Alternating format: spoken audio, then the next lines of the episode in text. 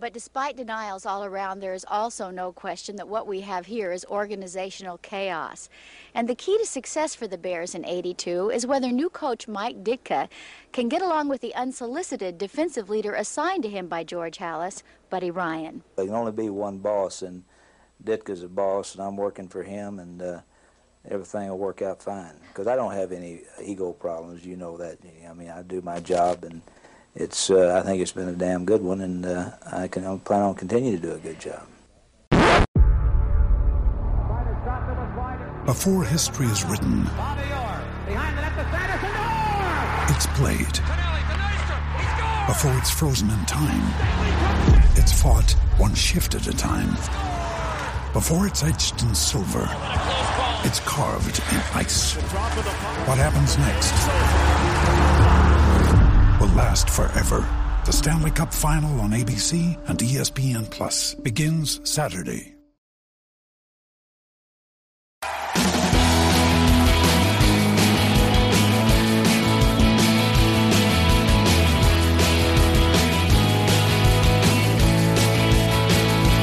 Another day is here, and you're ready for it. What to wear? Check. Breakfast, lunch, and dinner? Check.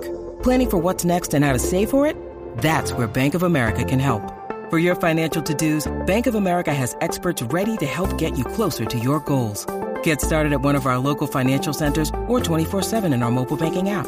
Find a location near you at bankofamerica.com slash talk to us. What would you like the power to do? Mobile banking requires downloading the app and is only available for select devices. Message and data rates may apply. Bank of America and a member FDIC. Welcome back to another exciting edition of the Pointless Exercise Podcast. It's time to remember this crap with Mike Donahue. Mike is on location in Arizona. Maybe his Wi-Fi will be better out there. I don't know. um, may send you out there permanently. Right. Hey, um, this works. We're going to talk today uh, because uh, Rob Manfred is. Uh, he told us told us today spring training not it's not not postponed. We're on track. Is that what until, he said today? Yeah, until tomorrow when we realize that's it's too late. Um, we're going to get to baseball pretty soon, but we're going to do one more football one, and we decided. I decided, and Mike has, has to do it. We're going to look back at the candidates the Bears interviewed, or at least tried to interview, for every coaching search since they hired Mike Ditka in 1982, and there are some doozies on this list. Uh, so, as always, you can subscribe to the podcast. Actually, I've made it even easier. You can subscribe to the podcast at pointlessexercise.com. You can subscribe to the newsletter at pointlessexercise.com.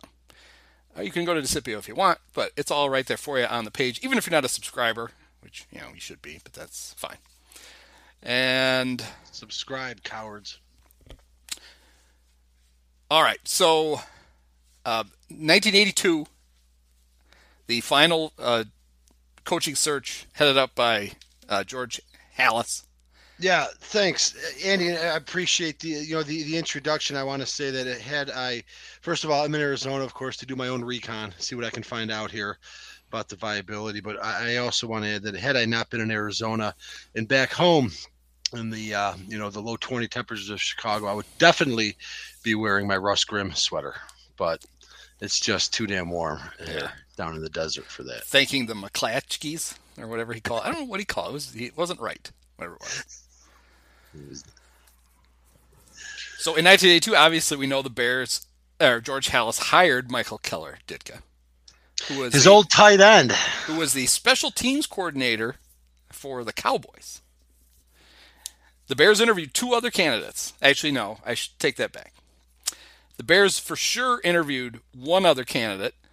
The the third person uh, insisted that George interview him, and I found conflicting reports about whether George actually bothered to have a, a courtesy meeting with this candidate. Um, but can you figure out who either of those two might be? Either of the two candidates. So if we're going into the uh, Professor Sherman and Peabody Wayback Machine to 1982, uh, it's kind of fun to just just to like see where the Bears were at because, um, you know, that would turn out to be the right hire, but it was kind of the the, the organization was really at a low point, dysfunctionally organization wise. The fact that you're just talking about George Halas making the decision, uh, bear in mind that at this point George Halas while this is going on is 87 years old. Um, he had, you know, really sort of been a non-factor since, uh, you, you, know, uh, winning the championship in '63. Even that was a little bit, you know, well past his prime, and you know, he had nominally given his son Muggs the the keys, but it was still the George Halas show. I think with a comment that one league member said around maybe around 1982 was that it would be like uh, having the Wright brothers uh, run American Airlines. Um, the time had you know, he had long been passed, but there was one decision between 63 and 82 that proved to be their only salvation. That was when Muggs might have been the only positive thing he did. Went outside this completely insular uh, organization that had really sort of gotten you know grown some decay, and hired Jim Finks following uh, the, probably the previous low point. You know at that point, 1974 to turn things around. And Finks, you know, had some early success and then middle success and you know started to wear out his welcome. And so it was kind of a weird environment. It was really it really is a low point when you, you talk about in the franchise because Finks had taken him to two wild card appearances. But by this time you know he had been in charge for seven years and um, he would not be around much longer although thankfully he would stick around uh, for the 83 draft which really to put the, that whole plan over the top.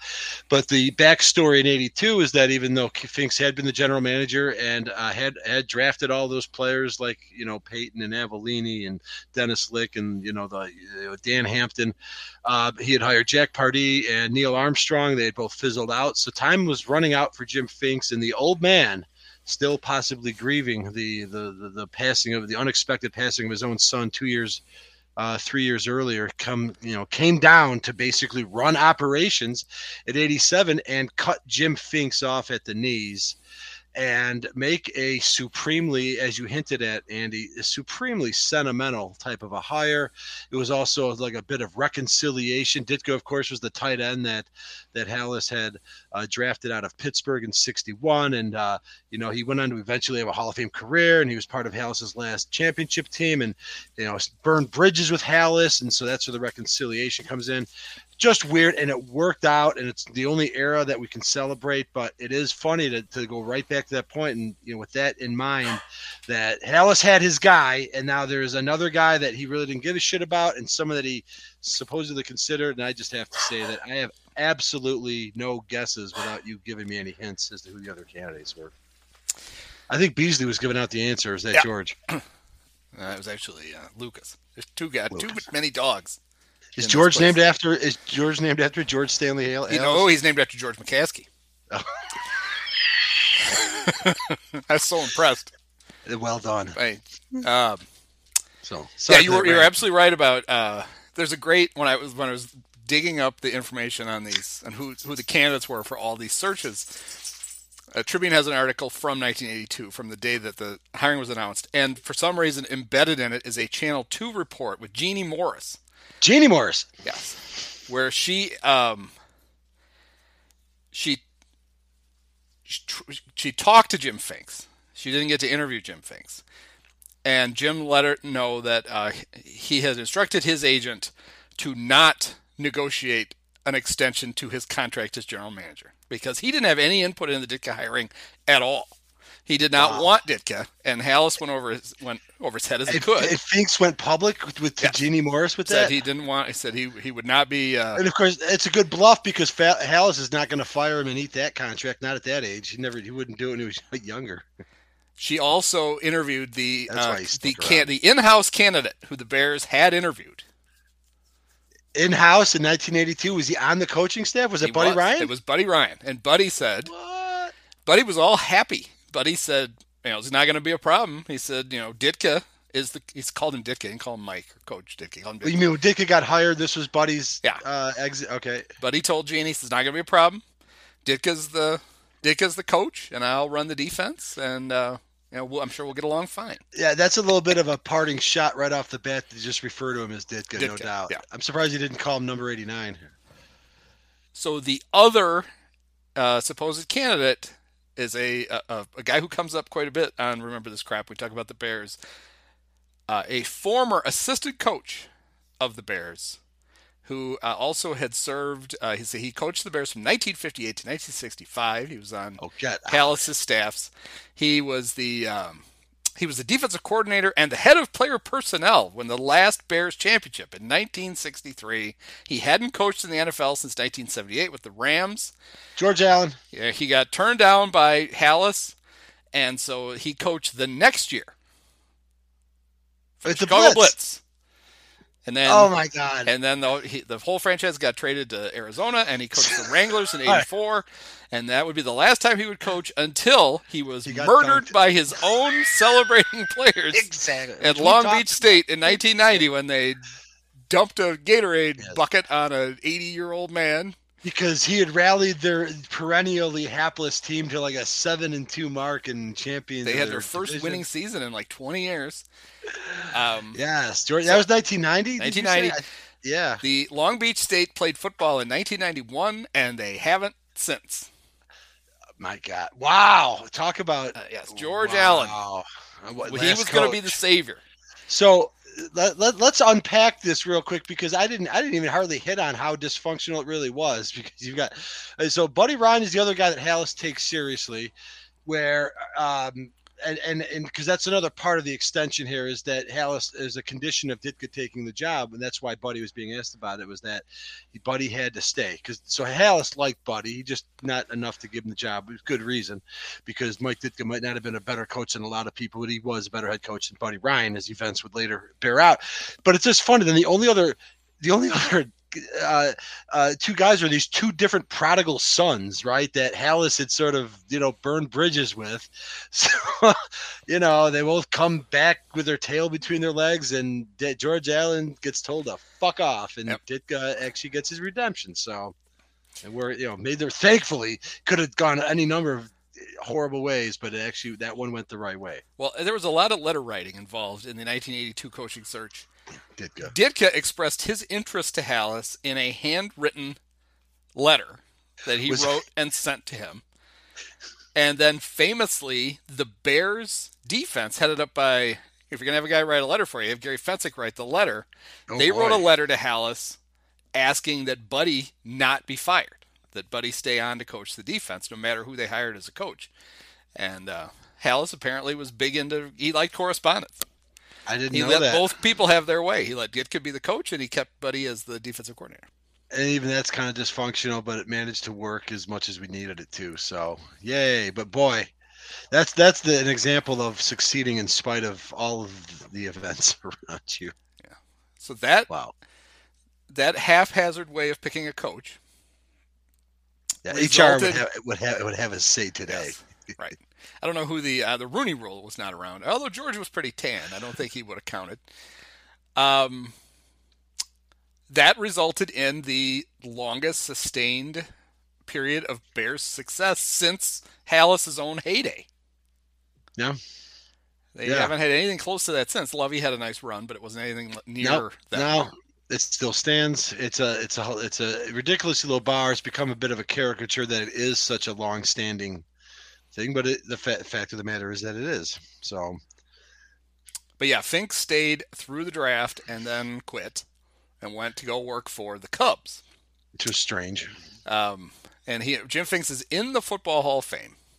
He was Should the be. he's the architect of the Purple People Eaters in Minnesota. Mm-hmm. So they went to four Super Bowls, didn't win them, but he put that team together. He was really the primary architect of the '85 Bears. He gets well. He should get most of the credit. I'll fight anybody who argues otherwise. Um, he got to drink scotch with Dallas Green, and Yeah, they, they were like co-architects of the '84 Cubs. And then he came back to the NFL, and he took a moribund, awful franchise in New Orleans, and he hired Jim Mora Senior. Junior will come up later in this podcast.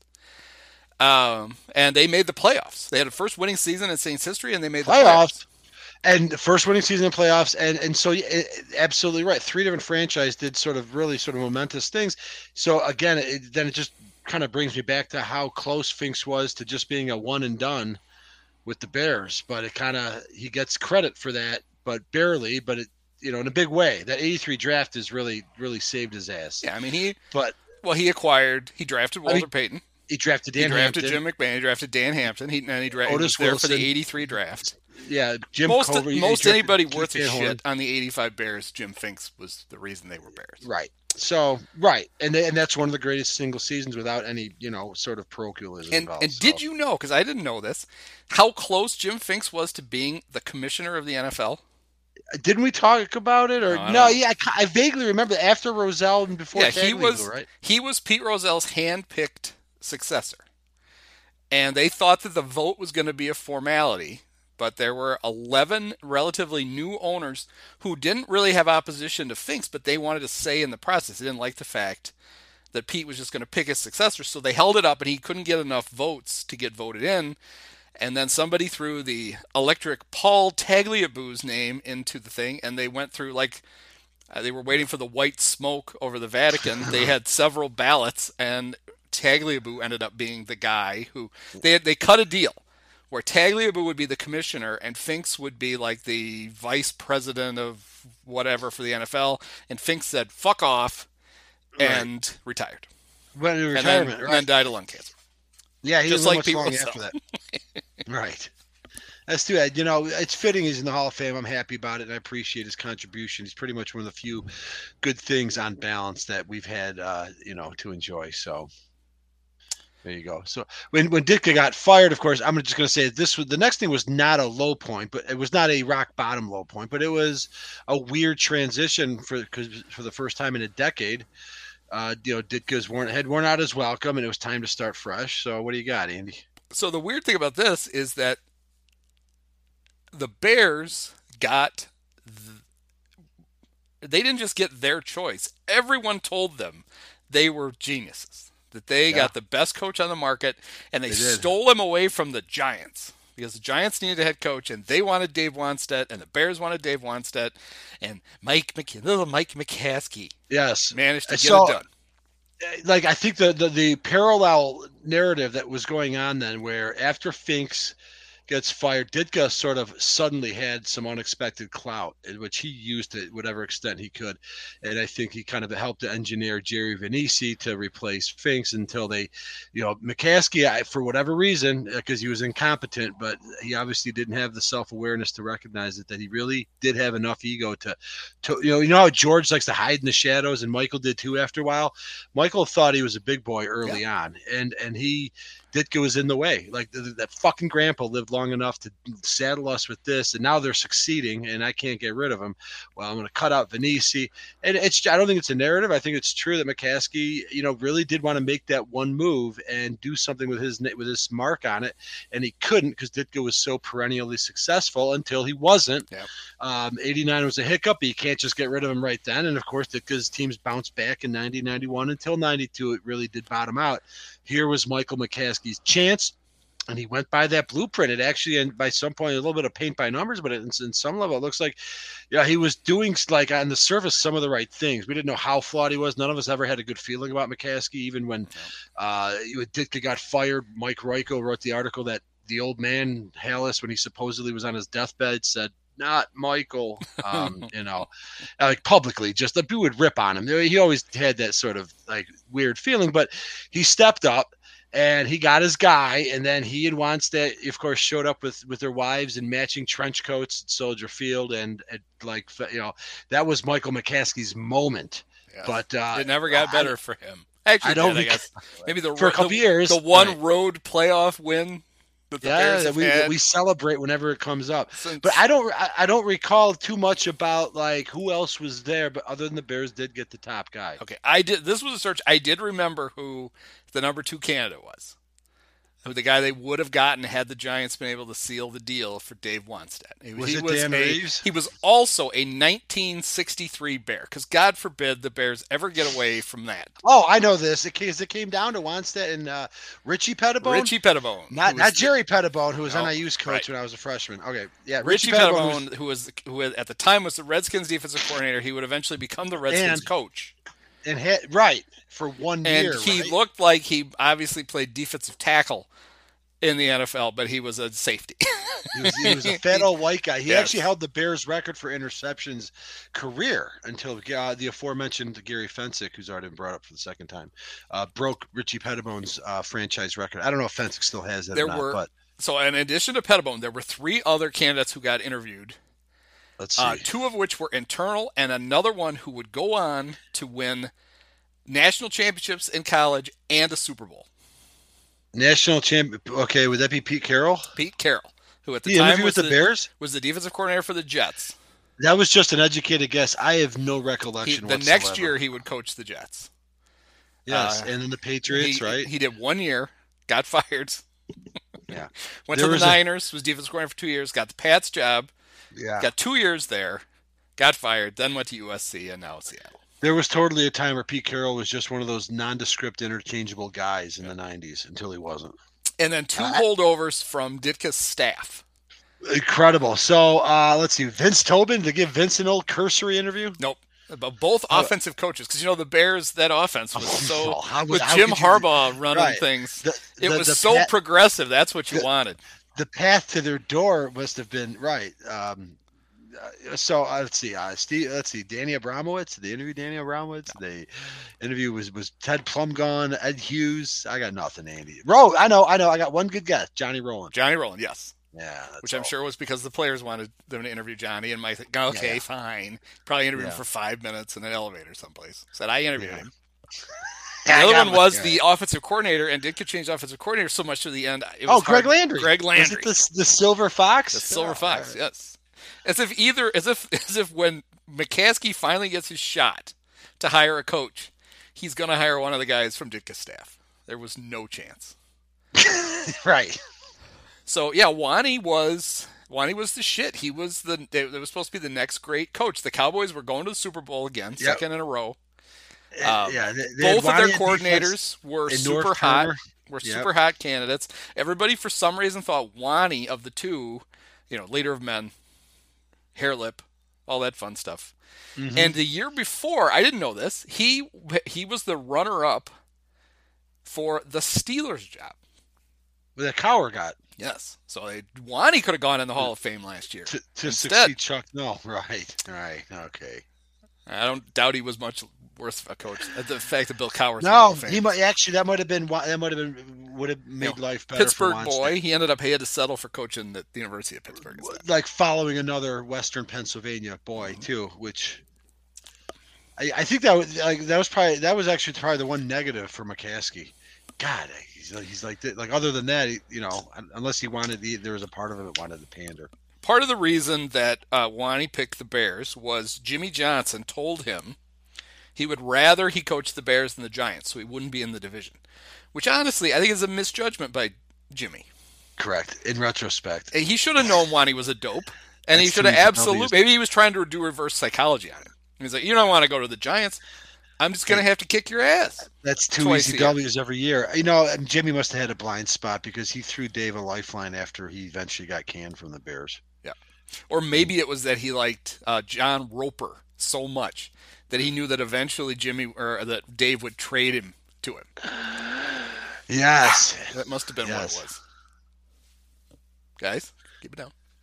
Yeah, and as, as we've discussed, the Wani era kind of it wasn't really a low point. It was just a sort of a break from Ditka, and they were back in the playoffs two years, and then all of a sudden things were, you know, uh, there was a, a foul, there was a stench in Den- Denmark, whatever they call it.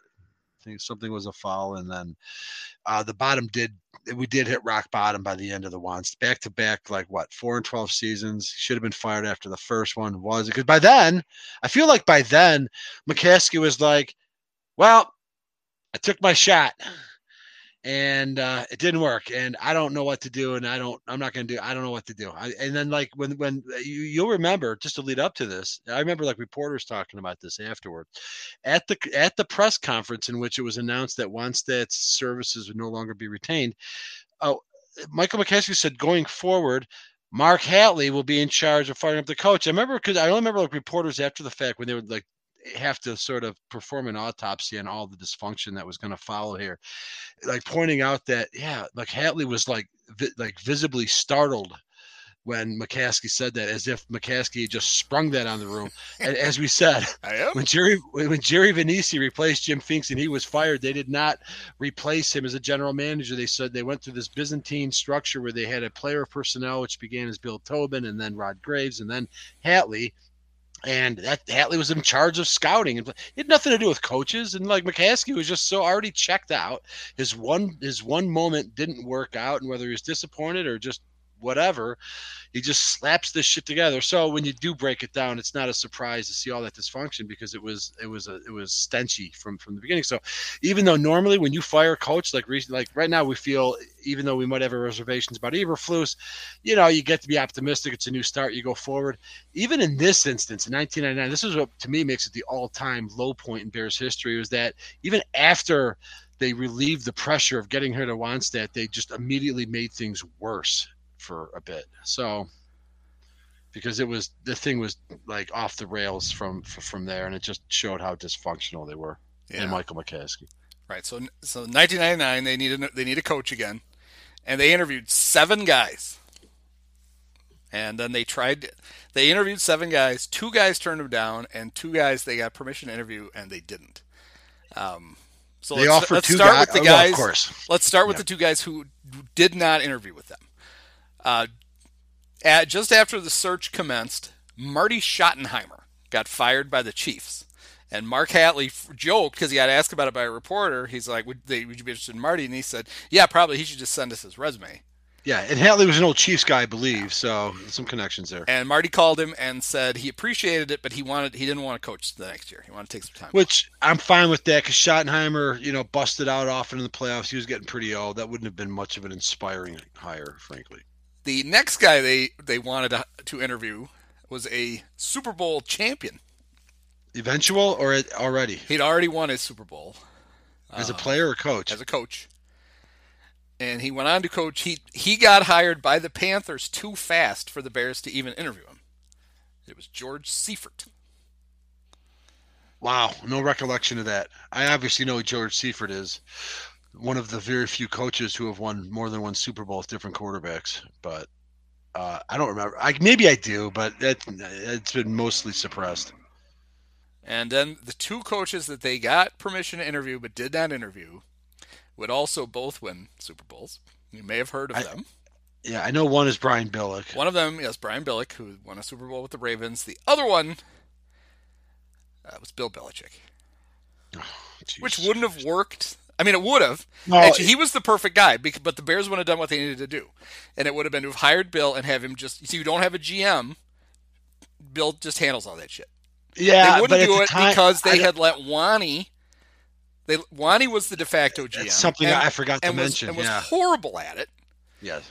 and there was no way they were going to let anybody have actual power. Yeah, and. Belichick was not in a position to demand that. Frankly, I think at the time Belichick was like a kind of a guy, really like Pete Carroll. But I will say Billick was top of the line. He was the hot commodity. He had, he had he, like you know engineered that offense with Randall, an aging Randall Cunningham and, and rookie Randy Moss and Cris Carter for ridiculous yards until he you know arrogantly decided to keep pushing the ball at the end of the first half in the conference title game, but didn't hurt his chances to get a job. However, it speaks so much to how small market the Bears were thinking that, you know, that they wouldn't, they couldn't, they never even got him in for an interview. He was the high, like they were already setting their sights low. Yeah, I- I- with Belichick, I also doubt he would have taken it because remember, was it? I don't know if it was ninety nine or two thousand. My timeline's all goofed up. Um, We were talking about Al Groh. well, no, you know, Parcells quit in, with the Jets, and it was in Belichick's contract that if Parcells left, he succeeded him, and he didn't want the job to the point where he famously wrote his resignation letter on like a scrap piece of paper, and it said, "I hereby resign as. HC of NYJ." He couldn't even bother to write it all out, and he just handed it in, and he was gone. Yep. Okay, another, so- just another ignominy for the Jets. so the yeah. the seven guys the Bears interviewed. Um, oh, so we just named four. They didn't, but they were sort of eh, out there. So they they actually Yeah. went through seven Two- rounds. two didn't give them the chance. Two of them they did not even bother to try to to try to send. All right. I don't know why they even asked for permission if they weren't going to interview those guys. Let's remember some crap. Um, so let's we'll start at the bottom and work our way up to the two guys that both ended Yes. up being the coach. There's a great story here. Uh, do you remember that Mark Hatley flew out to L.A. and interviewed former UCLA head coach Terry Donahue?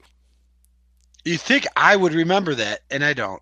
Um, sorry, just to be honest, I should because we have this, you know, have the same pronounced last name. No, it got Terry Donahue had to be like what sixty by then. So Jesus, all right.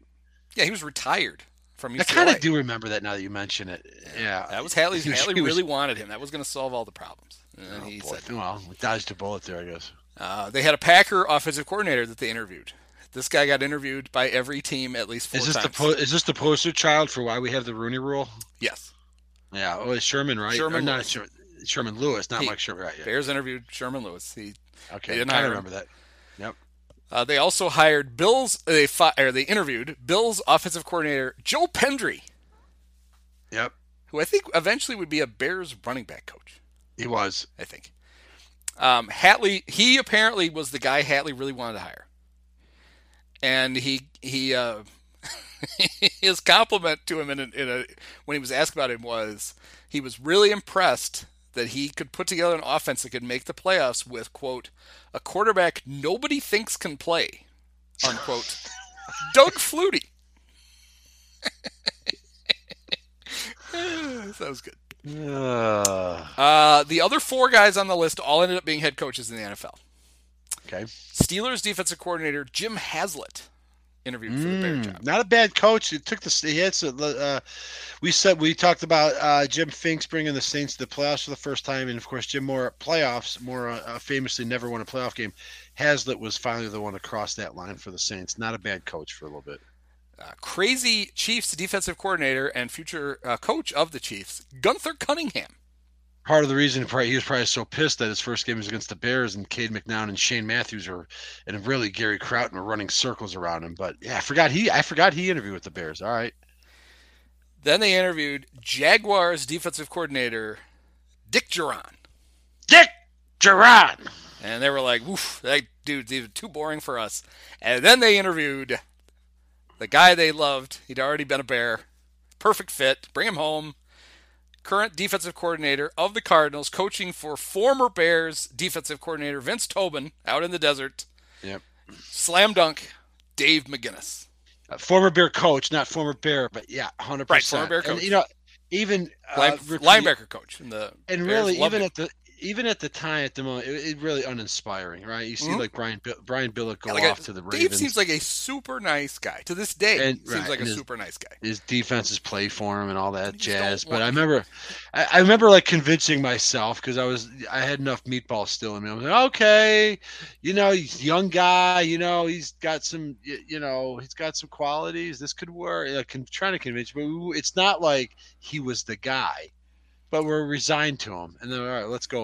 All right, let's let's go. But So he things- he was in town. He interviewed for the job. The interview went well. They all shook hands and slapped everybody on the back. And he went back to his hotel. And he said later he hopped in his rental car and was driving around, and he heard on the radio that he had been hired as the new coach of the Bears. There was I only or one small problem. yeah. Nobody had told him, and they had negotiated a deal. Yeah, nobody had offered him the job. I saw, I, and this maybe you read this in. I read some oral history where he he calls Hatley, and of course Hatley's like "fuck," Yeah. like the ball guy. It wasn't even. I, it, Hatley's almost a sympathetic character because it just he wasn't supposed to have been in that position anyway. Right. It's not his job. It's just the whole. It's just, it's just organizational dropping the ball. It was real low point. Right. So there, there were two issues there. Three issues. Number one, it's so fucking stupid that that can actually happen. Issue number two is people, you think, all right, well, big deal.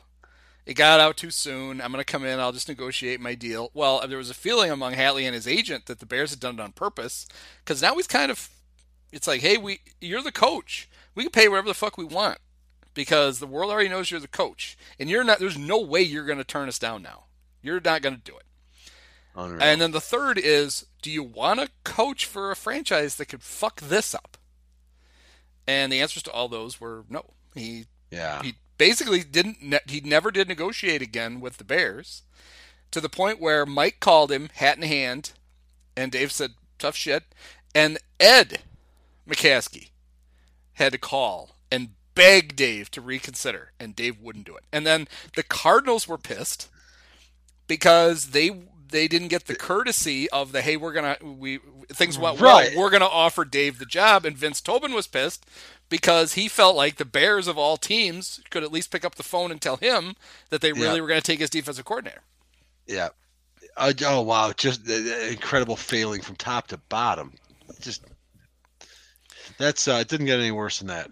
So Dave went back to being the defensive coordinator of the Cardinals. He ended up being the head coach of the Cardinals later. He did. He And did he get a was- sh- shot, but it, it always it's always no a little bit of a stain. know, no great. I remember being like, I don't know if my if my absolute frustration and uh, agitation and just infuriation uh, may have been an all time high against that team. And I remember like just thinking nobody should ever take this job. Let this franchise get humiliated day after day, and actually being mad, angry at this poor old Dick Jauron. To where I was like calling him the R word, even back then. Like how, like God, you're so desperate, you're gonna take the job. I mean, give me this. Continue to humiliate. You You just wanted. It was a bloodletting. It was just so. It, it was. I can't even hardly describe. What R word were you calling Dick. Jauron? Uh, uh, remedial.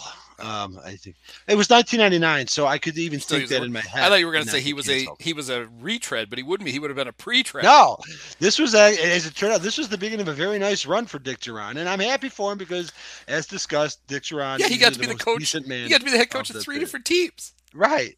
And he was a decent. Like, uh, if you line him up by by by like, like personalness, like he's like the closest thing to a human being. He Yep. seemed like the most genuine person, a decent guy, still a tough, you know, right, right, you know, football coach, but maybe a little bit righteous, uh, and not even a horrible coach. And actually, as it turned out, they did lift off from this low point because at some point you can't get any lower. Uh, and and and so I'll always remember Dick Jauron fondly for kind of getting them out of the muck and didn't really turn it around. And then it we had the nice little Lovie era, which, like you kind of hinted at, was sort of a, you know, a mini Ditka era that, as sad as it is, was you know kind of got us through a while. And then um, Yeah, when so- they got rid of him, it's then yeah, Right. So Dick Jauron ends up taking the job, and um, he had a hard time hiring coaches because he there was a feeling around the league, which is ironic because his eventual successor with the Bears is giving off the exact same vibes currently in Houston. Oh, which was yeah you're the coach but you're not the guy they wanted. They had to settle for you and as soon as you fail they're going to go they're going to start they're going to do a new search. With Lovie in Houston right now the feeling is they very clearly wanted to hire Josh McCown they wanted to Uh-huh. hire Josh McCown so bad and they're going to shoehorn Josh onto Lovie's staff and in a year or two Josh McCown's going to be the coach got it. um Makes sense. So that the poor Dick is going around trying to attract top, you know, coaches, and they're like, um, yeah, I don't, I don't think so. That's how you end up with a crazy person like Greg Blache This coaching bullets. your defense and giving guys bullets. you know, but Blotch was not a horrible coach. No, he wasn't. and they weren't bad. Yeah, and, they gave us, and they ironically gave us one of the most fun seasons in Bears history. absolutely The ridiculous yeah. 2001 season. They did, and and they, yeah, and they did pull us up. And you know, there are only so many jobs, so I think at some point, like, yeah, the, while that's true that you might not want to be associated with the stink, hey, most guys, if they get Yeah. the opportunity, they're gonna they're gonna roll the dice. I don't think anybody around the league was like, I can't believe Jauron took that job. Because there's only, were there Yep. 32 back then? 30? thirty, still thirty. Um, Oh, the Browns are coming in, so So- thirty-one. you know, there, nobody was like that, but I think the, the feeling was more of a, eh, right. you better, you better, you better have success early, buddy, or you're gone. And he didn't the first year, and then he did the second year. no, no, he didn't the third first year, not till the third year. Yeah, Yeah. yeah. Well, Although but he may have had, in a weird way, he may have had some job security in that the Bears were deathly afraid to have a search again. Well, and that's we're just to fuck it up. Well, and that's why in the wake of all this, uh, McCa- Michael got bumped to. This was not when they hired George, but they did do a reorganization. So that was the real like Right, that, this it was- was it was a good a good consequence that came out of this. As embarrassing as it Right, was, he was that the- it- He was the president and chairman of the board. And after this, he was only the chairman of the board, which is Or what George's cre- position is. And Sweaty Okay. Teddy got to be president. That's how so it was a big day. It was a big day for Teddy. Yes. But then also, as fans, we were at least happy because they did at least realize how stupid it was to go at that point. Uh, what, uh, 15 years without a general manager? So, but then, of course, now they're in this staggered era where they have a head coach, and then they bring in Jerry Angelo, who you know wants to bring in Nick Saban or whatever, and then of course Jauron, you know, a lame duck. That's when they go 13 and three. So they stretch.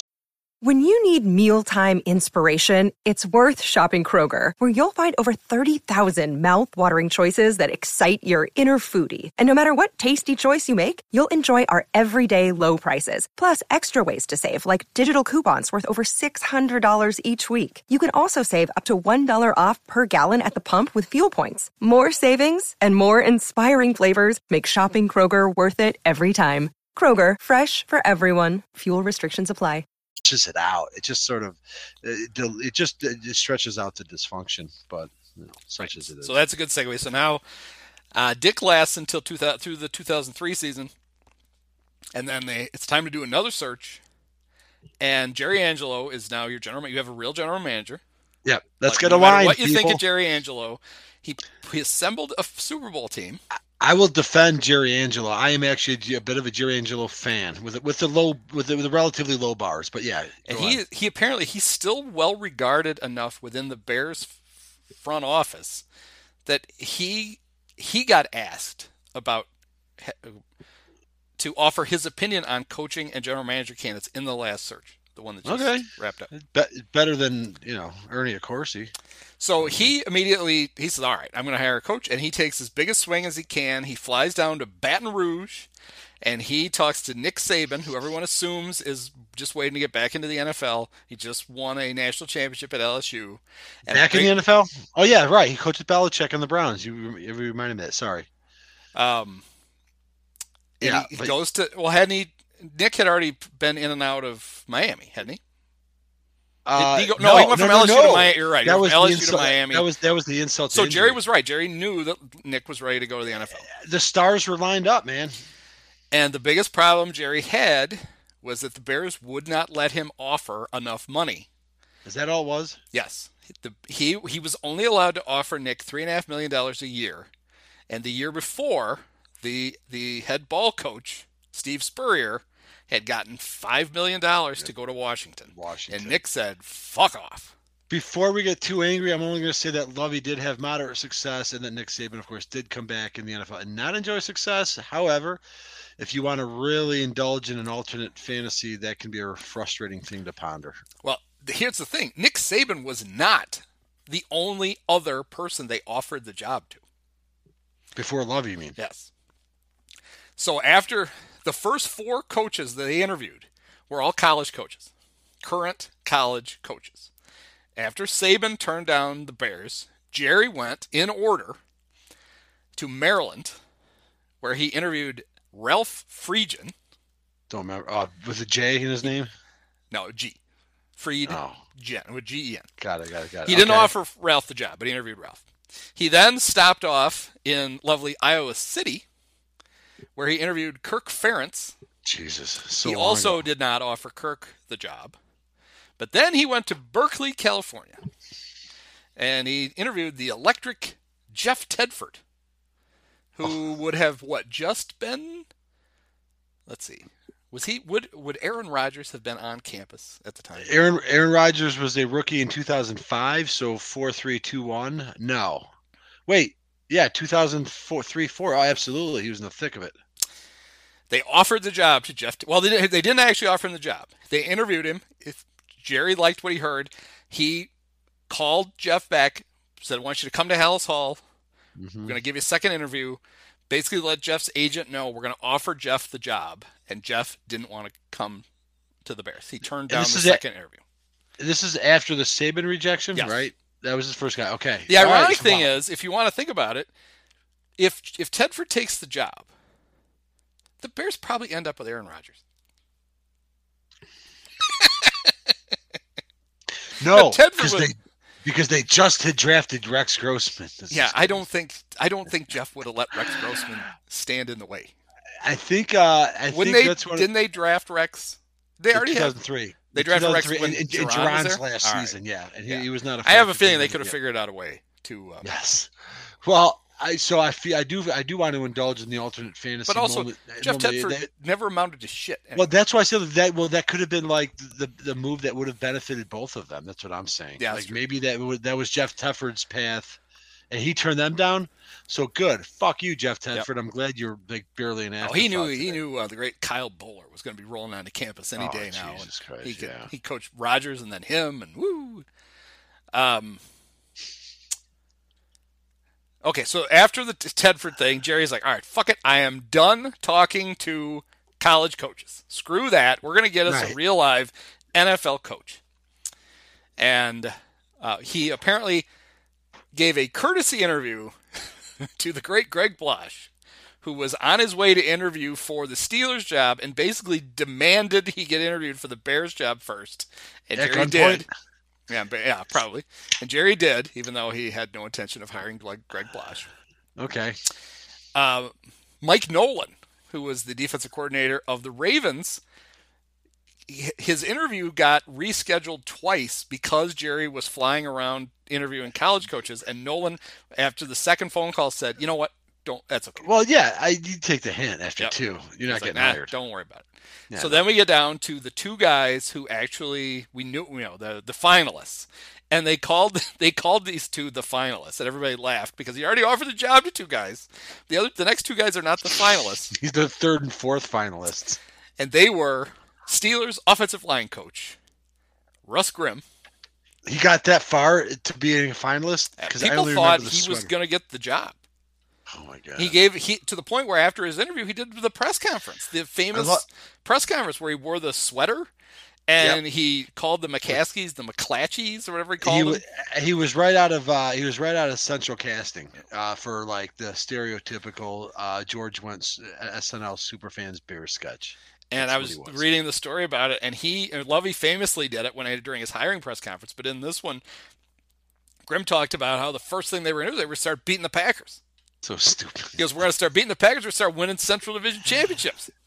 That's what we're going to do." Wow, the more things change, right? It wasn't that Eberflus's one takeaway from his thing. We're going to take the North and not give it back. So Um, then, I, no, that don't was recall that that- was Poles I- that said that. I'm sorry, it was Poles. You're right. I, I don't recall. I, I knew that Grimm was in there. I already made the reference to the Russ Grimm sweater because he showed up wearing this woolly, sort of like he just came from a Christmas party.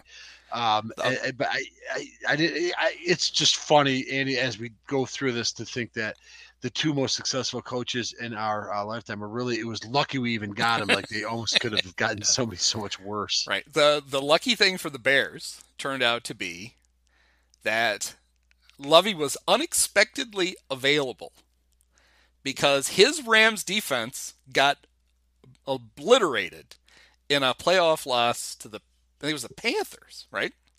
In 02, 03, you're right. That was the double overtime game. Right. So it couldn't have been obliterated unless the offense kept up, which they probably Well, no, they You're gave right. up a, his his defense gave up a shitload of yards. high scoring game. Yeah. And okay.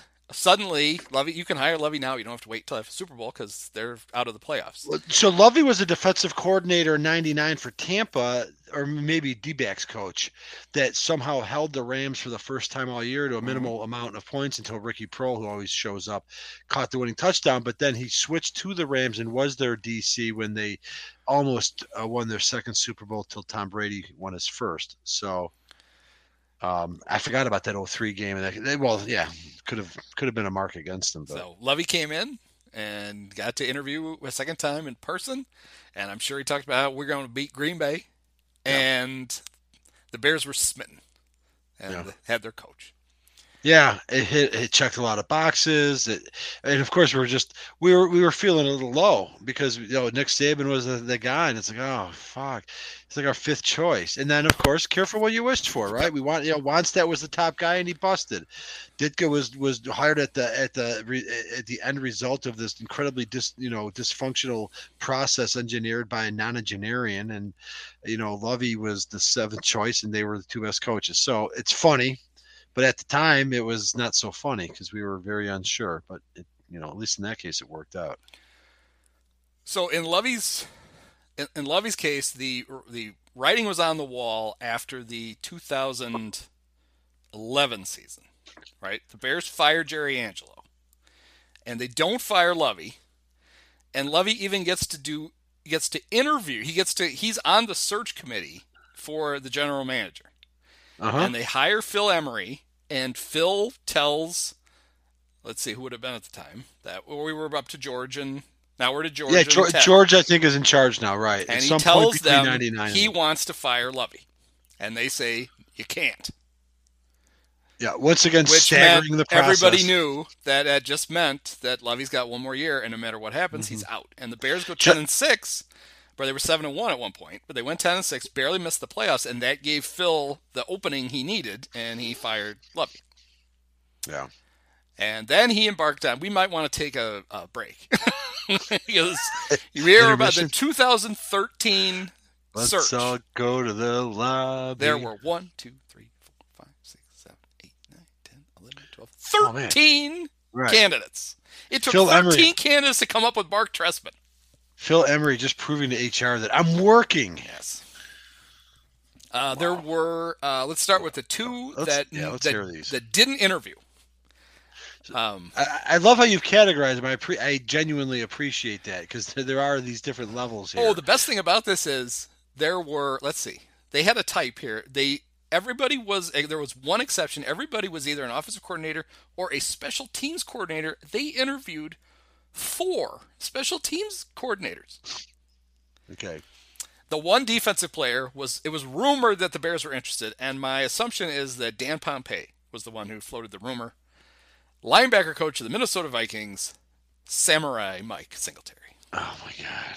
The Bears did not interview Mike Singletary. Of course, Pompei just recently re- reissued that, in spite of the fact that he had to be self-aware enough to know how ridiculous that was. Maybe the, not. the other candidate who was rumored but never interviewed was the immortal Mike Priefer, special teams coordinator of the Vikings. I Didn't get an interview. Not good. Uh, so the guys they did interview, offensive coordinator from the Texans, Rick Dennison. The only reason I remembered who Rick Dennison was was when I was writing the article about Brian Daboll. Um, Sean McDermott in Buffalo showed what you're really supposed to do when a quarterback falls in your lap. Rick Dennison was his offensive coordinator his first season in Buffalo. The next year, they drafted Josh Allen, and after the draft, they fired Rick Dennison and they hired Brian Daboll and told Rick, "Sorry, it's not you did a bad job, but everything's about this quarterback now, and we need to find Uh-huh. somebody who's going to develop this quarterback." Which is exactly what the Bears should have done last year when Justin Fields fell in their lap, and they said, "All right, now Yeah. fuck off." Right. but they didn't do it. Uh, another guy was perpetual candidate. He's the he he's been an interim a couple of times. Otherwise, he'd be the white Sherm Lewis. Seahawks offensive coordinator Darrell Bevell. Darrell Bevell. Right. That's right. Because he coached against the. I only remember that because he coached against the Bears last year, and we remembered some crap about. Right. Like he was thrust into the head coaching job last year. he was the interim in uh, Detroit. Thank I you. believe he may have also been an interim somewhere else, maybe Jacksonville. They like to fire right. coaches in But season. never, never got his own. Oh, real this year gig. he took over for Urban. Oh Jesus! Wow, he's gonna pass Dick Jauron in the interim coach. Well, actually, no. Dick Jauron's only- that's not fair. Dick Jauron, I think, has only been interim coach once. Yeah, only once. Also in Detroit, because everybody, every coach has been an interim coach in Detroit once. Can we just stop for a minute? I know it's, it's just not, it's not even funny anymore. I was talking about it with my brother this week. It's like they, they're even worse than the Cubs from 08 to it's, it's like it's not even funny anymore. It's like they're gonna win it now because if Joey or Joey I, Matthew Stafford already has twice as many playoff wins as a non-lion than the Lions have in the last 70 years. It's just it, you, you can't keep piling on. I don't even care anymore. It's like a, it's funny, but it's not even funny anymore. So anyway, Um, okay, the next. Oh, the next. This is great. Oh, only the Bears. They interviewed in order. They interviewed a one of their former special teams coordinators, Keith Armstrong. Dave Toub. Oh, not Dave Toub because Well, he was probably current. Yeah, Yeah, right. former former special teams co- coordinator Keith Armstrong, who was the special remember teams Armstrong. Coordinator of the Falcons. Then they interviewed future Bears special teams coordinator Joe DeCamillis. I don't remember him as all right. If you remember Joe, Joe was not uh, his special teams with the Bears were not good, but he's probably most famous for. Do you remember when the practice bubble collapsed in Dallas and it landed on Joe and almost paralyzed him? I do. So that's something he remembered for. And then they interviewed, at the time, current Bears special teams coordinator Dave Toub. And Dave told Mark Hatley, or not Mark Hatley, Jerry Angelo, right? We're at Jerry Angelo? Yeah. He told Yeah, Jerry and, and, we're talking uh, two thousand. We're talking uh, 2013, right? Or 12, 12, 13, right? Yeah. Okay. that, not Jerry Angelo, we're No, at Angelo, Phil Emery. uh, Phil Emery. Phil Emery. That's right. This makes more sense because Phil had just, one of Phil's first things he did was he gave Jay a contract extension. Yes, after after the 2011 Yeah, and the season. Bears had to eat a shitload of that money uh, when Jay uh, left. I was in favor of the deal at the time, but it absolutely was not the right Dave told- Dave told he probably didn't have the leverage to do this, but he did it anyway. He told Phil, "I'll coach the team, but you got to trade Jay." Wow. And they said, "Nope, not going to do that." Uh, yeah, another guy with integrity like Dave McGinnis could well, have and he had a pretty good read, I think, of the team, which was most of the They were- team doesn't like. Actually, they were reaching the end of a real talent thing because I think it's clear that by the end of the Trestman era, there was nothing. Well, yeah, so the defense was falling apart. they were getting old. Their offensive line was falling apart. Yeah. What Phil did was he brought in, he gave Jay actual weapons. Brandon Marshall, Martellus Bennett, Drafted but uh, they Did, but they didn't fix any of the other stuff, and so Jay just kept getting hit in the head a lot. they gained a lot of yards the first year, and by the second year, Trestman's only other year, it was over. That's true. Okay, so they got through all the special teams coaches, and then they interviewed. No more. So far, we, we've we've na- we haven't had Steve Kazor's name invoked in tonight's probably. Okay.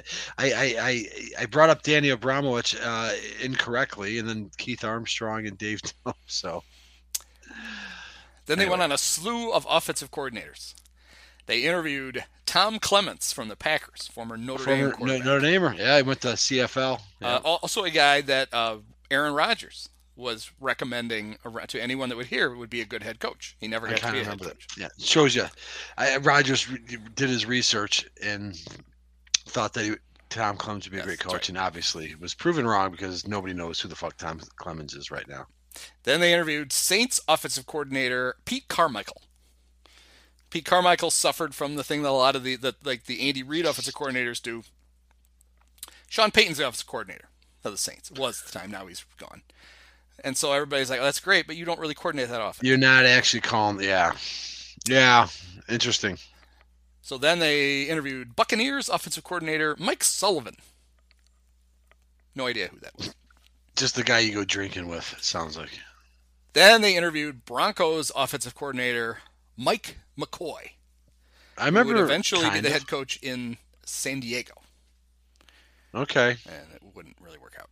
No. Sorry. So we're not, so far, unlike the Belichick, Pete Carroll references of the past, or Brian, Yeah, Brian this is a big not- list of bad. nothing. It- it's like it's like Phil, Phil Emery's Emery list was terrible. It had bus- one good coach on it. We're about to get to do- it. He's doing busy work because he's convinced HR is watching him and he has to. Yeah. Then they interview the reigning NFL Coach of the Year. Wait, I'm sorry. The reigning NFL The coach. of the reigning year- NFL Coach of the Year. And uh, so in 2012, that's the year that Jim Harbaugh took the Niners to the Super Bowl. Wouldn't Jim Harbaugh? This is the year that a future Bears defensive coordinator got leukemia, and his offensive Oh! coordinator took over and won Uh-huh. Coach of the Year. This Bruce is the tra- Arians. Yeah, this is the tragic uh, departure. And Bruce went in and told Phil, "I want to Yeah, coach Jay Cutler. right. I'm going to make. We're going to we're to turn this offense around, and it's because Who- Jay can who- sling it, and I want to coach had already it, it, like sunk his future. And that into. no, that should have been music to Phil's ears. Phil That's what had, I'm saying. Phil had chained himself to I know that's Jay, That's what I'm saying. Right, and that should have been all he needed to hear. He should have should have thrown been- him a contract after he said that. Yeah, yeah, exactly. Bruce leaves the interview convinced that he has the job. He's 100% sure.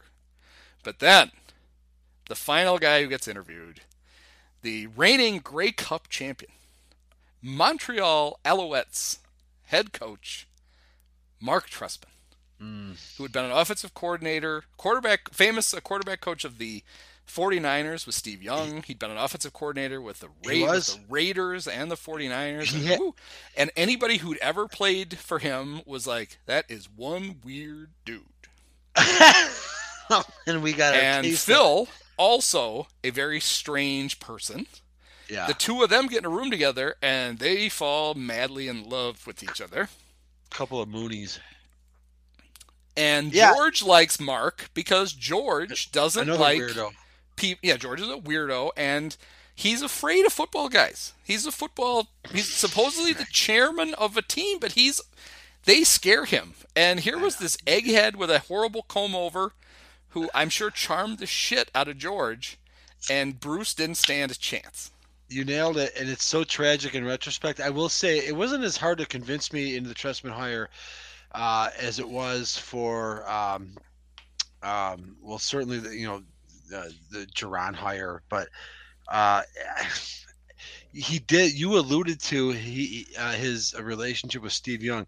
It, it, was a weird thing in 2013 when Trestman had gotten to that point because he was a guy that like 12 years earlier he was one of these perennial annual top head coaching candidates. He was the next big thing. He was the, you know, when you talk about the offensive coordinators that get elevated and move on and, and fail or succeed, and somehow it's like he didn't get a job and he disappeared. But he was a guy that we remember, even if you were a casual fan or you had to be somewhat of a geek, but you'd hear his name and he worked with these quarterbacks and he was on these winning sidelines and and then he all of a sudden like you would have forgotten about him had he not all of a sudden get recirculated in this coaching search. Oh, it turns out he's been in Canada and he's had five five Grey Cups or three Grey Cups, and so I, I and I think even honestly in retrospect, it's not revisionist to say that I think it didn't really it didn't feel laughable at the time. Laughable in retrospect, hundred percent. Um, at the time, though, it was like, okay, well, maybe he wasn't ready ten years ago. It, maybe it was a blessing that he didn't get hired as the next young hot thing. Maybe he maybe he had maturity issues and had to go to Canada and figure it out and be a leader or uh, whatever. I remember convincing myself, almost like with McCaskey and Wannstedt, that they they they beat the field. They got the guy they wanted. Um, and I think even on sports radio in the local media and the, the general consensus, like wasn't like like the Dick Duran, like, ah, well, we got this guy. It was like, okay, that was the feeling at the time, but it did not take. And, and Trestman had moderate success early on in his first year. The offense was kind of amazing, whether it was you know Cutler or McCown. But then once, like with Wannstedt, once it went sideways, it never came back, and then all of his flaws were exposed. And then it's a lot easier to look back and go, and you see, you know, after you see Bruce Arians take off, and it's obvious in retrospect Yeah.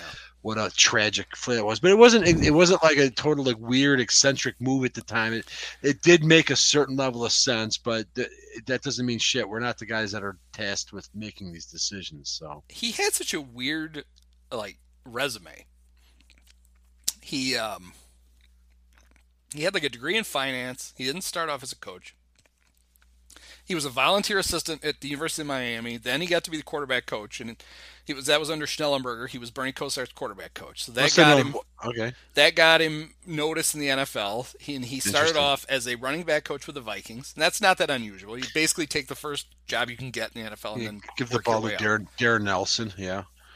Then he was the uh, he was the quarterback coach of the Bucks, and I believe that was Steve Young's rookie, rookie year. Oh, yeah, hundred percent. That's he where that which is where he made the connection with Steve.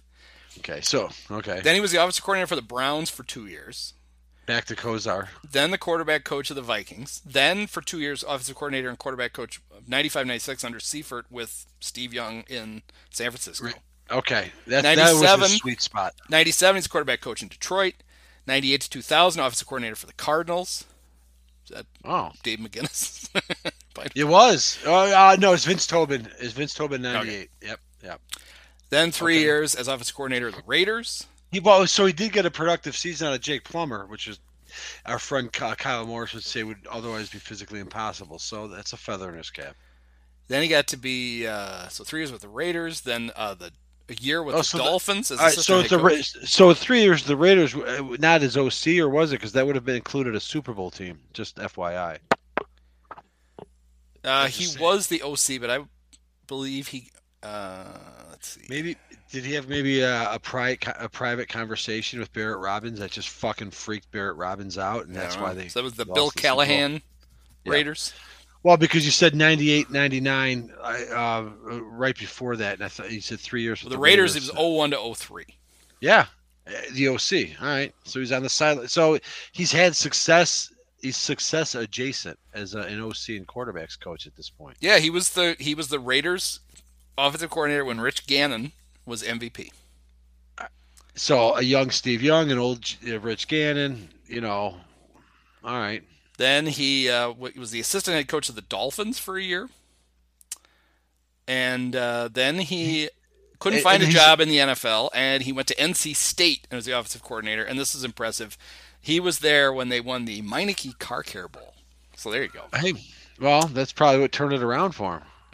It's just weird. It's so obvious. He was a guy that if other te- fan bases are doing uh, these types of stupid episodes that we're doing, his name's coming up a lot. He must have been a candidate for Yeah. like 12 teams in that 10 year period, Yeah. and he never got a job. It just it's it's kind of a weird thing because he really was legitimately considered a top Well, uh, when the guy. when the Bears hired him in 2013, he hadn't been he hadn't been an offensive coordinator in the NFL in, in a decade, and he hadn't been in the NFL in nine years. That's what really makes it sort he of had borderline. two years at NC. State, and then um, five seasons as the head coach of the Montreal Alouettes, where he did win two Grey Cups. Just two. He he then won one after the Bears with the Toronto Argonauts. Yeah, well, that's that's all right. Uh, so he gets to the Bears, and after two years, he gets canned, and he goes to become the offensive coordinator of the Ravens, and he gets fired during his second season. Okay. And then never he went off to Toronto, and then his last job, he was the head coach, general manager of the XFL's. No, I think believe it was the XFL.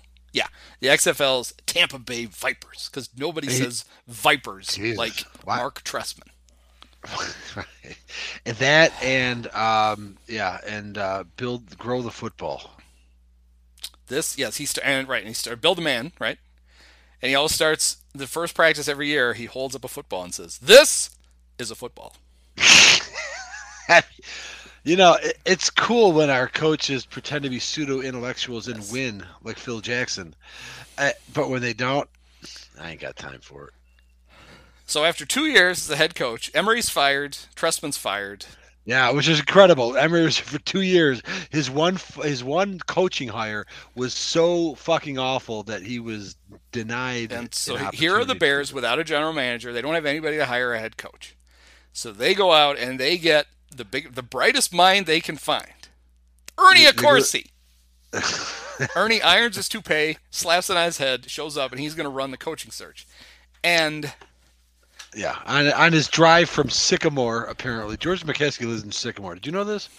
On his drive from Sycamore to? Lake Forest, I, I I was in a Twitter conference. Somebody figured out that he lives in Sycamore, that somewhere between Sycamore and Lake Forest, that he passed some sort of a assisted living facility and found Ernie Accorsi, Yep. and then that inspired him to go about his day. So Ernie comes in and he's going to help uh, pick the general manager and the coach. And so just like they did, you know, this year, they do. They have to do. They start with two searches simultaneously. right, and, right. And in, in phase one, while they're interviewing general manager candidates, they would eventually hire Ryan Pace to be their general manager. They uh, they they reached out to Ravens to the Ravens and asked for permission to interview their offensive coordinator Gary Kubiak To be their GM, to be the head coach. head coach, right? After head Pace coach. is installed, all right. And he said he had no plans to be a head coach. So he didn't. He turned it down, which becomes uh, interesting in a minute. Uh, they talked to Doug Marone, who had been the head coach of the Bills and had opted out of his contract in a huff and was on the street needing a job. He would end up in Jacksonville. Right. And they interviewed the Broncos offensive coordinator, Adam Gase. And Adam uh, Who- would eventually end up being the Bears offensive coordinator. Eventually, so he wasn't as of uh, what were we talking about now? Uh, 2014, right? So okay. They also interviewed Lions defensive coordinator Teryl Austin. So that was the first phase of interviews. Then um, Mike Shanahan got fired by the Redskins. And Shanahan started telling people that he was interested in the Bears job because he wanted another shot at coaching Jay. Because he had been he had been the coach when Jay got drafted by Denver, and then Josh McDaniels came in, and the That's Broncos right. immediately traded Jay. I vaguely And remember. Shanny this. wanted the job, and the interesting thing is, if they had hired Shanny, they would have gotten Kyle Shanahan as the offensive coordinator. Oh, Bears why were are you not doing this interested. They did Why are you not. Doing this to me? They did not interview could- Mike it- Shanahan. It could have been. It could have been the third example of the Bears succeeding in spite of themselves. If they just accidentally hired Mike Shanahan. So then the Bears hire Ryan Pace as the general manager. And they tell him, hey, congratulations. Uh, by the way, uh, Todd Bowles is here. Why don't you go interview him? They did the same thing to Ryan Poles when they said, oh, by the way, Jim Caldwell's been standing in the Right. lobby for an hour and a Right. half. Would you please go down and interview him?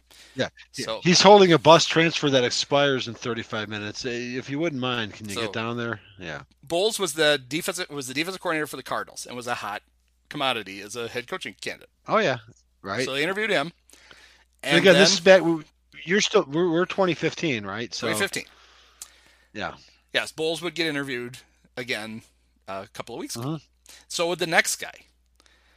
Uh, Pace interviewed Dan Quinn, who was the defensive coordinator of the Seahawks, and by all accounts, that was the guy he wanted to hire. He was going to hire Dan Quinn. That's right. And then the Okay. Broncos fired John Fox, who had taken them to the Yep. Super Bowl two years before.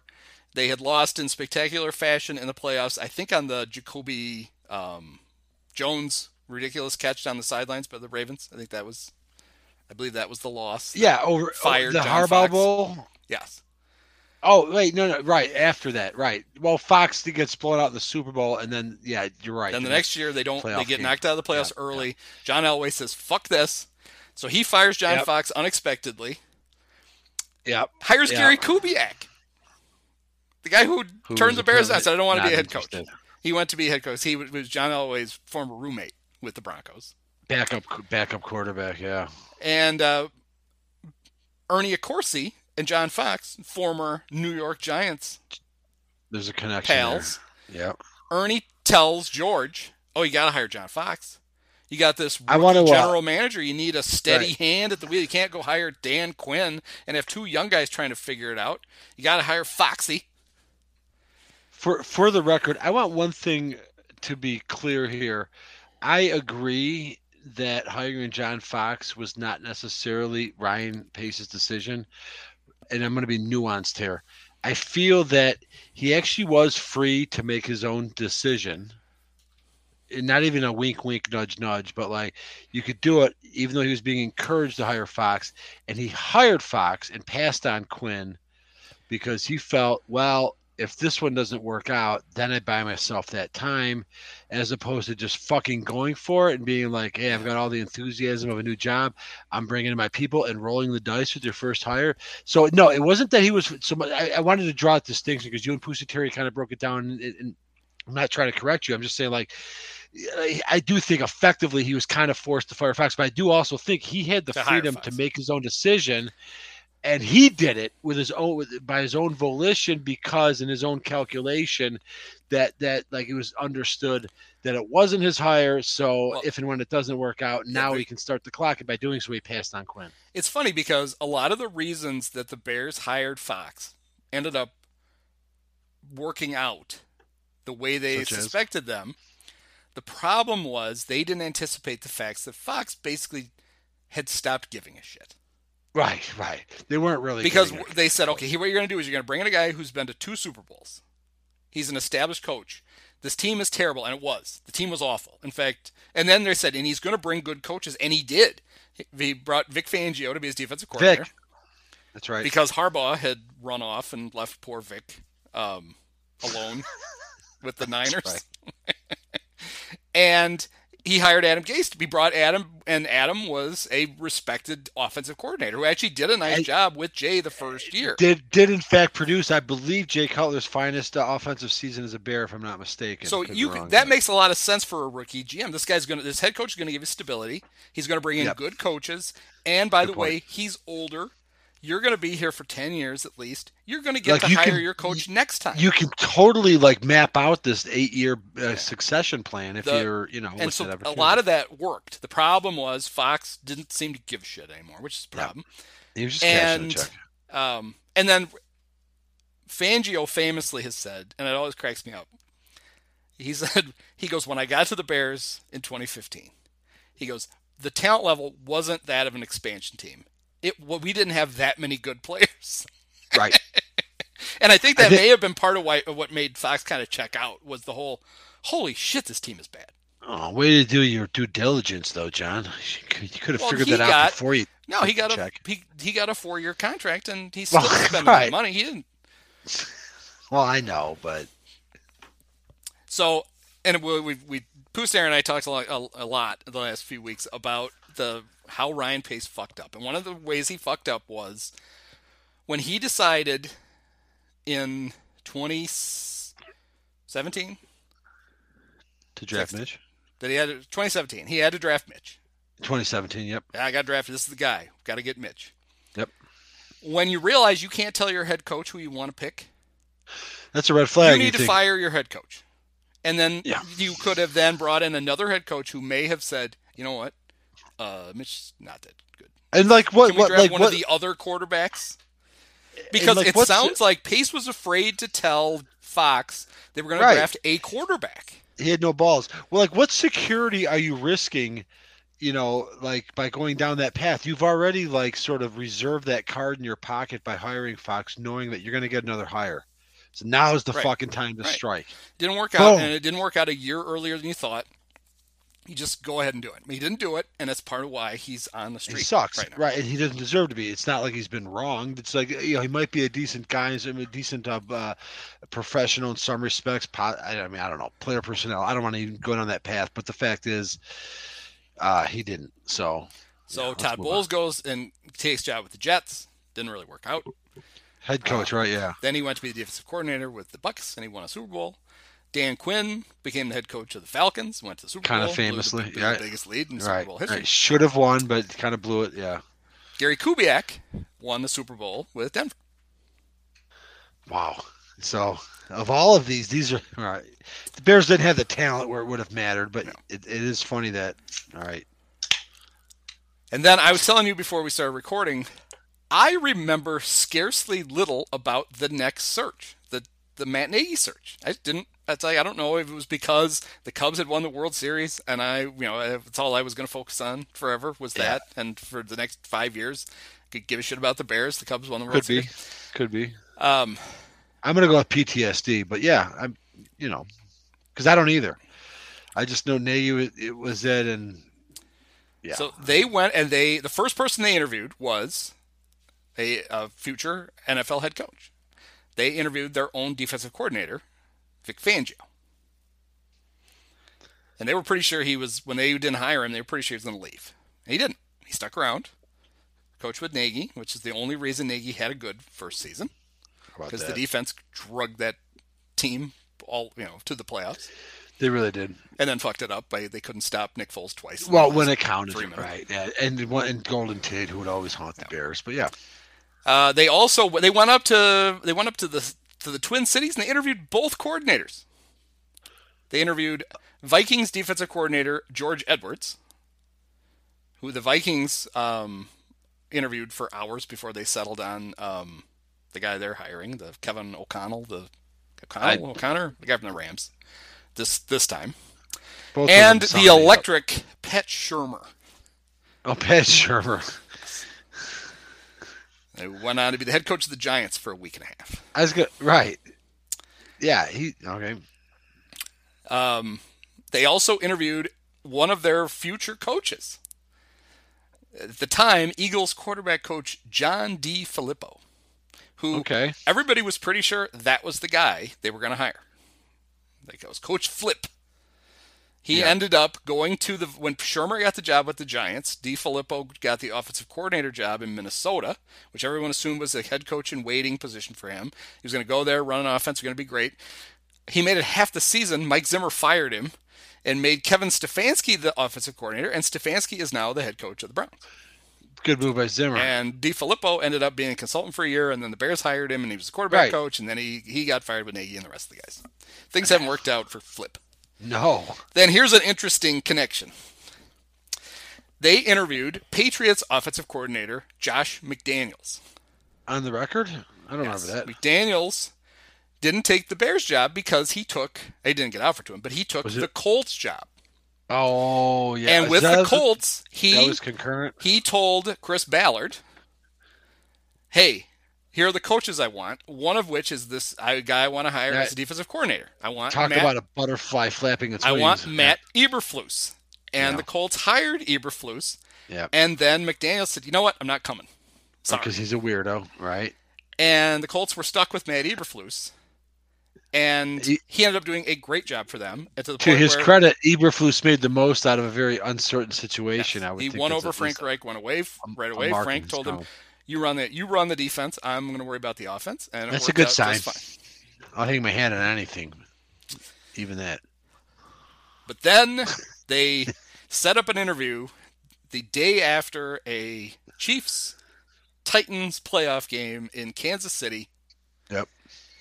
The Chiefs shit all over themselves in the second half of a game, mostly because their offensive coordinator refused to call any runs. Yeah. They lost. Who was their offensive coordinator anyway, Andy? Uh, it was a guy named Matt Nagy or Nagy or who gives a fuck. We don't have his full name or middle name like Lee Arthur Smith or Randall Kirk Myers. Matthew Xavier Aloysius Nagy, I'm sure. and he so won over Ryan Pace that Ryan had him hop on the plane. He didn't make him go. Didn't make him fly coach to O'Hare and have George pick him up. They hopped Right. on the Bear Bear Force One, and they flew right Oh, back to. And he was introduced as the head coach of the Bears, and everything worked out just great. We all lived happily uh, ever after and all forgot about 1985. The future was just nothing but a bright white light of euphoria. So it's funny if you go back and look at all the coaching searches, you could pretty much every year you're like, oh, it's too bad they didn't hire this guy. It's too bad they didn't hire that guy. Pace's coaching search, there- the second one, the one where they hired Nagy, there's nobody. A lot of them are, I, I feel like. I mean, at least how- in the even yeah, like the yeah, the both of his searches. I mean, he I didn't mean- he didn't interview Mike Shanahan, and Shanahan was in his 60s by then. You That's that's no right, but but no, but you bring up a point about the But- transition to Kyle. Well, that- and you get the idea. huge Okay, if the hidden idea is you need to hire the veteran coach because you have the rookie general Right. manager, right, shouldn't you hire Mike Shanahan instead of John Fox? right. Hire the guy who John- wants to coach your quarterback, the guy who is an offensive guru, the guy who actually won the Super Bowl. But of them. course, I mean, all all of that comes back to the guys that are making the decisions, and we've and we've taken a dive on like like who they were and what was going on at the time, and you know, uh, when you have such confusion from the top down, it's it's yeah, you, you're gonna get these just these oddly discordant type of arrangements. I mean, we're talking like these times where Jerry Angelo does you know steps into the job and he's already got a head coach and then he can't get rid of him because they win and then you know Jim Finks is like getting like railroaded by this George Burns character that's about to live to be 110 and just like and even then like they did okay in spite of that and I guess that's sort of uh, you know up to the vicissitudes of being a sports fan I mean we're, we're you know you're designed to fail and some fran- as we've discussed close to 10 franchises uh, have done it more hilariously than the Bears. Although I want to add, if the Bengals win this Sunday, that needle moves the Bengals ahead of the Bears, at least in the last 50 years. Because right now the Bears are ahead of the Bengals. Both have two appearances, but the Bears at least have a Super Bowl. Even if the Bengals lose, the Bears are still ahead of them. Even though the Bengals have been in more because they didn't win, but if they win, then got to move that needle. So, but so yeah, you're you're subject to the fates, but man, it's really astonishing how just uh, prosaic some of these cases are. I think you know because he'll do anything for an appearance fee. The Rams should pay Joe Montana to come out for the coin toss, just to make Mike Brown pass out. It's like, oh fuck, it's Montana. We're in the Super Bowl. It's Montana again. Right, right, because they lost. their only two Super Bowls they lost were to Montana and the Bengals, and by five points both times. He was the, he's he's he's been the MVP in both. Bengals yes, Super and, Bowls. and and he like upped it one in the second one. Like he did, he made some great throws in the first game. I remember watching that first game, and I think you did too. I think we talked about it. They, um, yeah, I was kind of rooting for the Bengals. I didn't like Montana, even though they went to Notre Dame. I don't remember from Notre I was rooting for the Bengals because I was a kid and I liked their uniforms. Yeah, They like just Pete switched to the- Johnson. they just switched to the crazy striped Right. helmets We and the talked stripes about on the that, shoulders. like, and I didn't even know that I had a Ken Ken Anderson, Anderson, jersey. I was Indiana. wearing it at I- home. Hey, I was a Pete Johnson guy. Like that time I- when they had a first and goal and they couldn't punch it in, and Danny Bunz is tra- you know tack, tack, tackling that Alexander. I was really I was rooting for uh, the Bengals, uh, but they came back in that game because I rewatched it recently because that's what I do. Go down YouTube rabbit holes and like yeah, the, Niners got off to a great start. Bengals fought back, made it a game, but then of course the uh, you know the second five point game was a real back and forth, and that was a heartbreak. Um, you know, so yeah, you're right. It's funny now they're finally not playing the Niners with Joe Montana, but yeah, if they if they win, like I said, they they move ahead. There are uh, at least ten teams as bad as the Bears are that the ten teams that have had it worse, even just for fifty years. Yeah, there's a there's a Joe Montana documentary on Peacock, which is actually really good. I didn't have real high hopes for it, and I think it's Does- four five episodes, and it's Does it include his SNL skit? It's got it to, does. He even on- makes was he, on- without saying it, he makes MVP. reference to the fact that he there's one particular line that gets repeated to him a lot, and it's gonna go I'm going to go to my masturbate." room. I'm going to upstairs and masturbate. He's really funny in it because Joe could be a little He, he had a little bit of Ryne Sandberg in him. He was like an extraordinary athlete that really wasn't that interesting, but he he's been interesting enough. He, Um, yeah, so his there's a lot of his wife in it, and Jennifer, who is right. She was a swimsuit model for SI. Right, When there's the, a famous- year they did the athletes' uh, Yeah, there's a famous uh, Schick commercial that he did that she's in, and that was when they met. And she's like, she's joking about the fact, you know, she was, um, she looked almost exactly like Christie Brinkley, almost exactly. Yeah, knockout. She's beautiful, and she's got to be what in her 60s. Other than the fact that she's got a weird haircut right now, she's great, looking, still a great looking woman. Um, Warner. but she joked about how here was this he'd won the Super Bowl the year before. Um, in fact, they joke about that um, he had gotten hurt in a playoff game against the Redskins, and the and the Niners didn't come back and win the game, and it was the only reason he the, they filmed this commercial on Super Bowl Sunday, and the only reason Joe was in it was because he wasn't in the Super Bowl, and that's where he met his wife. And Wow. at the end of the commercial shoot, she's like, he very clearly wanted to ask me out, but he was too nervous to do it. And she's like, I'm thinking, this is the guy who won the Super Bowl last year right, with the right, 49ers? right, So she basically finished the sentence for him, and they went Yeah. out. And they and right, right, right, right, right. Nice. you get a lot of uh, Huey Lewis is in the documentary because I knew this as a kid. Uh, Dwight Clark and Huey Lewis, or Dwight Clark, Joe Montana. Um, I think Ronnie Lott and somebody else are the chorus on the uh, Huey Lewis and the News song "Hip to Be Square." What? I'm i knew because it's in the liner notes. I remember somehow I saw it as I'm a just, kid. Uh, when we resume the Cubs wheel, and it does fall in our one of our favorite years, 1984. I'm going to mention it now as a placeholder. I'll mention it, of course. I'll definitely mention it when it happens. on opening day, 1984, the Cubs opened the season on the West Coast, which hardly ever happens, in Candlestick Park in 1984, and I stayed home from school um, to watch it and record it. And the Star Spangled Banner was sung by Huey Lewis in the news. Cubs Um, Giants. Belichick has a funny line in it because he gets interviewed because the Niners and the Giants met in the playoffs like three times. I think they played uh, the famous Oh, Jim God. Burt game where he almost killed Joe. and that was like And 80 then, uh, like they met in 80 like 84 85 87 80 they met like it's uncanny how Well, often and the year met. they were gonna, the Niners were going for their third straight Super Bowl championship. in Joe broke his Joe broke his thumb Correct. in the game. Yep Steve Young came in, and all they had to do was run the clock out, and they were gonna they were gonna go, and Roger Craig fumbled, and the That's Giants right. kicked field goal and won the game. they pulled a blur So anyway, Thomas, Belichick is talking about it, and he's like, know, you go out, you go out to San Francisco, and yeah, for you have to listen to Huey Lewis and the news sing the national anthem, and that puts everybody in a bad mood before the game even starts. I thought it was pretty funny. Uh, and then the thing I put it in the newsletter because I thought it was interesting because now I can't help but notice it. We see the highlights all the time. When you see the hi- you're going to see it a million times uh, in the run up to Sunday's game. You're going to see the highlights of the drive against the Bengals, and everybody knows the famous "Hey, that's John Candy." John Candy, story. yeah. Harris Barton tells it and tells why Joe did that because Harris was like hyperventilating. He was so nervous in the huddle. Joe decided he needed to do something funny to calm Harris down. Wow. Um, Joe's uniform doesn't match everybody else's.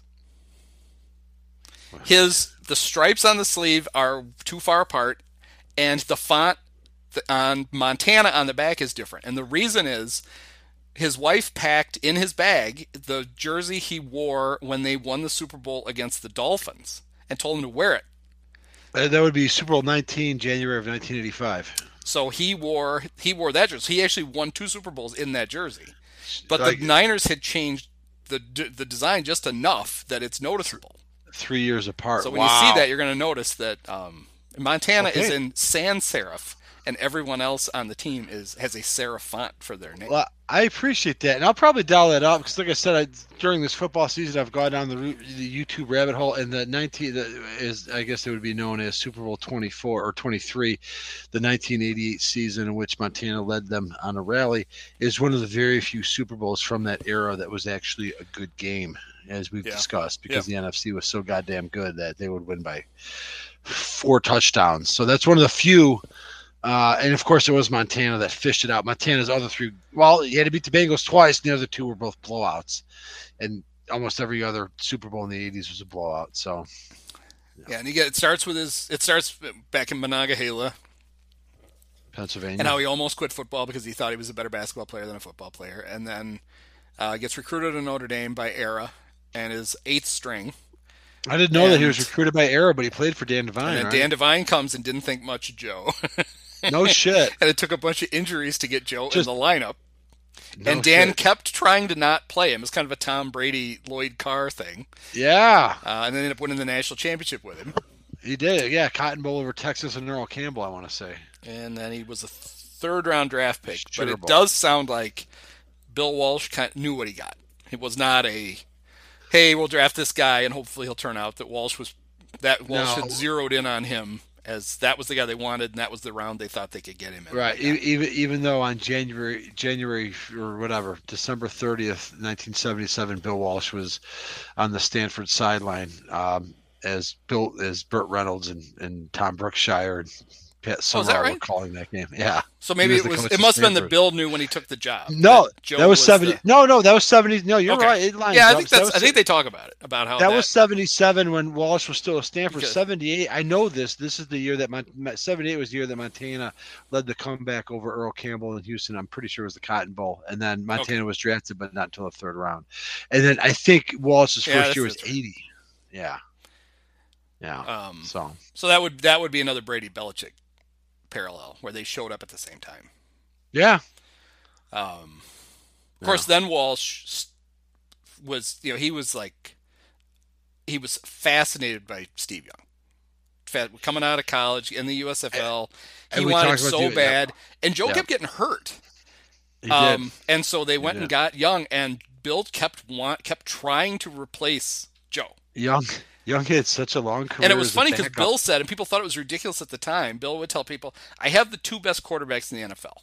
Why wouldn't I go with the younger one?" And they're like, "Steve Young is not the best quarterback in the NFL." Blah blah blah blah blah. And of course, by the time they hand the reins over, to, he fills in for Joe when Joe gets hurt one year and wins the MVP.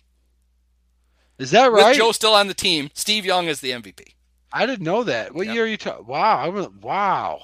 So because Young himself didn't actually like sh- like get his due until he was able to really shake Montana off. And well, then the whole thing was because they lost to the cow. and, and Joe Walsh left, was gone. They lost the 80. cow. They lost the playoff game with when Joe was hurt. Then when Joe was gone, they lost to the Cowboys, and the whole idea was Steve couldn't win a Super Bowl. And then Yes, he, that's he got to the Super Bowl, and then he. Uh, Well, and Walsh was Seifert Walsh was, intentionally left him in to throw a six touchdown pass because Joe had the record of five. Got it. Oh, We get all, this- we get all that stuff. You mean in the Stan Humphries Super Bowl? Yeah. Yeah. Okay. 1990, January of '95.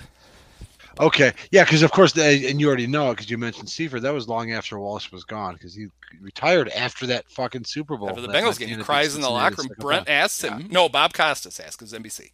Bob Costas asks him, "Is this the last game in the career of Bill Walsh?" And Bill starts crying. Yeah.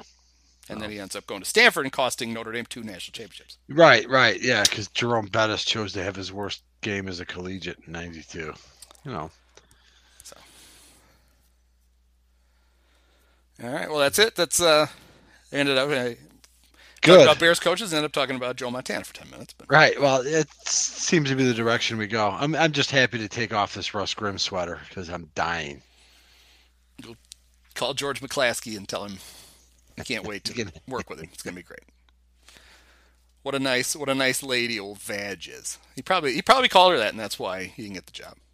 Right. Yeah, a little misstep, or he just spilled fondue cheese on her dress. Yeah, it was fun and maybe a little scary to go back and dig up all of the candidates.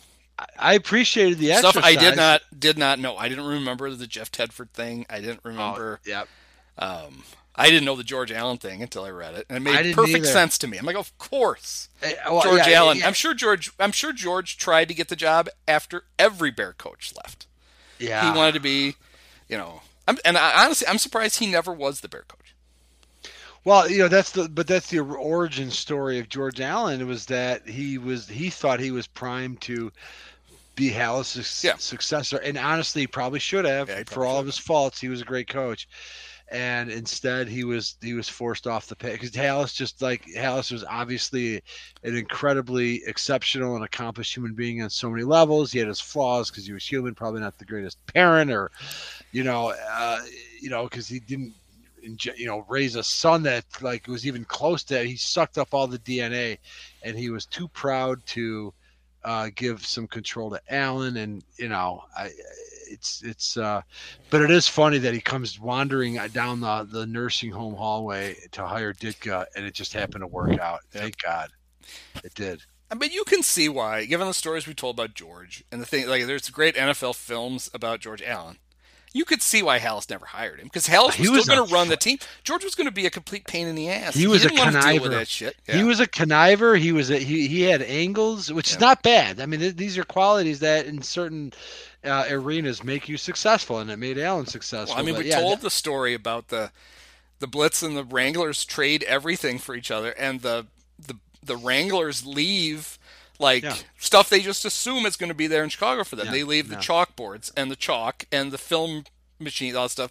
They get to Chicago, and George has packed all of it up and taken it to he, Arizona. he left nothing. He took every chance. stitch of everything. No, and th- and he was in his sixties then. He was still thinking that like that. So, yeah, missed opportunity. Obviously, that's that's how it goes. But uh, yeah, yeah, almost, a Buddy Ryan vibe. Although Ryan was never a great coach. George Allen trying to be a really good head coach. I mean, he was a leader. He, you know, he was he was successful. But uh, yeah, uh, uh, so going as far back as the early '60s, George Halas was making missteps and. But he lucked out on his last one about you know 18 months before he croaked. But somewhere there's a parallel universe where the Bears go from Buddy Ryan to to Johnny Roland to Joe Pendry to Ralph Friedgen Oh my God! to Yep. to uh, uh, I don't even know who they would have picked that year. Uh, There were I, it was all duds on that this search. Yep. Uh, Darrell Bevell Yeah, to um, right. Mike Singletary just, yeah, missed we missed out on to that. uh, Matt Nagy. yeah. They still would have hired Nagy, no matter what. We couldn't have avoided that. We were stuck with him. well, just just hoping that this current low point really is one, but yeah, I guess we'll see. There's always optimism. That's E- why we Matt. Eberflus. The the H is for effort. The I Yeah, I is know. Really, yeah, com- coming in with the acronyms and the alphabetisms. Come on. But you know the scary thing about that is there's a reason coaches do that because they work. Like if you actually and his hits is actually when he's not trying to over explain it, it does Right. make sense. All it's it's hustle, intensity, take care of the ball, and I always forget what S is. I can never remember what Right. S is. Right. But Be they said the Colts players actually like that's the thing. Even with him gone, Okay. they okay. still they're simple. still going to talk about it. Yeah, if you're trying to teach, trying to coach, try to keep it simple. You know, in bite sizes, make it deliverable. I mean, in reality, the key the key to the Eberflus hire is going to be not even him. It's going to be Luke Getsy. It's going to be the offensive coordinator. You're right. If that guy builds a coherent offense around Fields, then Eberflus is going to have the defense taken care of. The Bears are going to be pretty good.